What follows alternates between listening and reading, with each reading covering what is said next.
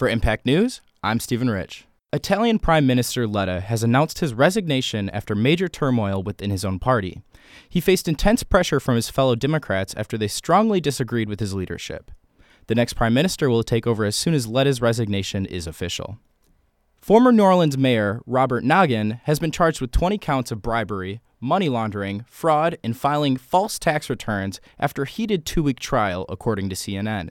The ex-mayor has been charged with taking more than two hundred thousand dollars from bribes for his and his family's recreational activities. East Lansing won't be seeing nearly as much heat as New Orleans this week as far as weather is concerned, Carmen Scruggs reports. While we are still around ten degrees below average for February, we won't be nearly as cold or snowy as we have been, and warmer weather is on the way. Mid-next week, temperatures are expected as high as mid forties. Today will be overcast, which will keep our temps in the mid twenties for the high and seven for the low. Saturday will be partly sunny with a high of twenty-two and low of eleven, not really seeing much likelihood for snowfall. On Sunday, high temps will remain in the lower twenties with a low of ten. Expect dry conditions throughout the day. With your Impact Weather, I'm Carmen Scruggs. Lansing is getting a professional soccer team. On Wednesday, the National Premier Soccer League's newest member, Lansing United, announced its twenty fourteen schedule. The debut game will be played on May sixteenth against Westfield, New Jersey. Now to Michael Hager, who has your weekly Spartan Sportswrap. It was a tough week for the M S U men's and women's basketball teams. The women's team lost to number twenty-two Nebraska seventy-six to fifty-six on Saturday.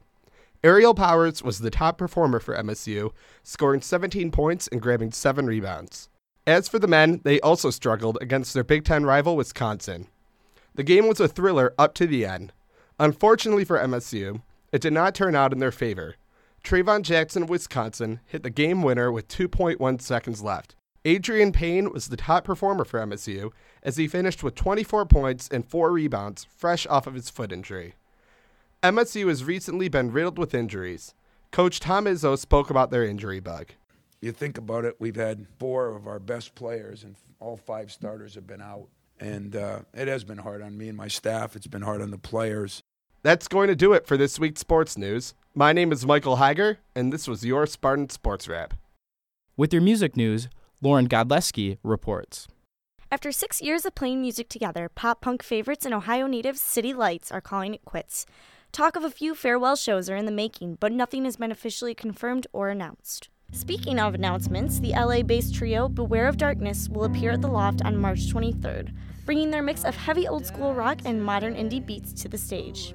If you're around the area tonight for Valentine's Day, you can mix it up by seeing the Lansing Unionized Vaudeville Spectacle at The Loft. And tomorrow, Mike Maines and the Branches will appear at the Pike Room with Rival Summers and Shapes and Colors.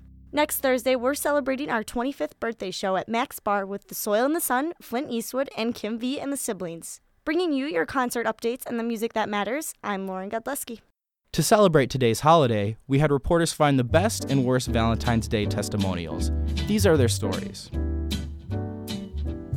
L is for the way. So I am on my way to Ann Arbor in my mom's little minivan, and uh, I go to his dorm room because he was a freshman. And I gave him the little book, and on the second to last page it said, "Now I have three little words for you," and you would think that it said, "I love you," but instead it said, "Let's do it." Things start happening, some nakedness, some smooching, some et cetera, and um, I keep going for it, and he keeps stopping me, and I'm just like, why? I don't understand what's going on here, just trying to get it in. Eventually, he just stopped me completely, and he just looks at me and says, "I think you should just get dressed." He's all, he's like, you can just say it, and he's all down in the dumps, and I'm just like, this is the funniest thing that's ever happened to me. Eventually, he just breaks up with me right then and there. For my Valentine's Day, uh, I guess story is uh, back in high school, I dated this one girl. We w- or we went down to the Ritz-Carlton down in Detroit, and uh, we had dinner. You know, we got dressed up and whatnot, and uh, actually she paid for dinner, so that was that's that was kind of a sweet Valentine's Day gift from her. So, uh, my bad Valentine's Day experience was uh, sophomore year in high school. Um, I used I never had a boyfriend before, so what I did is I told my uh, dad to send me flowers and chocolates to my high school to make it think make my friends think that it was my boyfriend, even though I really didn't have one. So. Um, he agreed to do it, and he sent it up to my school. And it was good until um, my mom found out that he sent me flowers and everything. And the thing is, my mom and my uh, my dad, they really don't get along with each other very well. So when she found out it was from him, she actually took the flowers and she drove to his house, threw them in the driveway, and she ran over him. A good Valentine's Day was, it just like started perfect with Tim Hortons. I mean, it was just perfect. I love coffee. And then I didn't know that we had any plans at all. So he like surprised me with a lunch at our favorite restaurant. For Impact News, I'm Stephen Rich.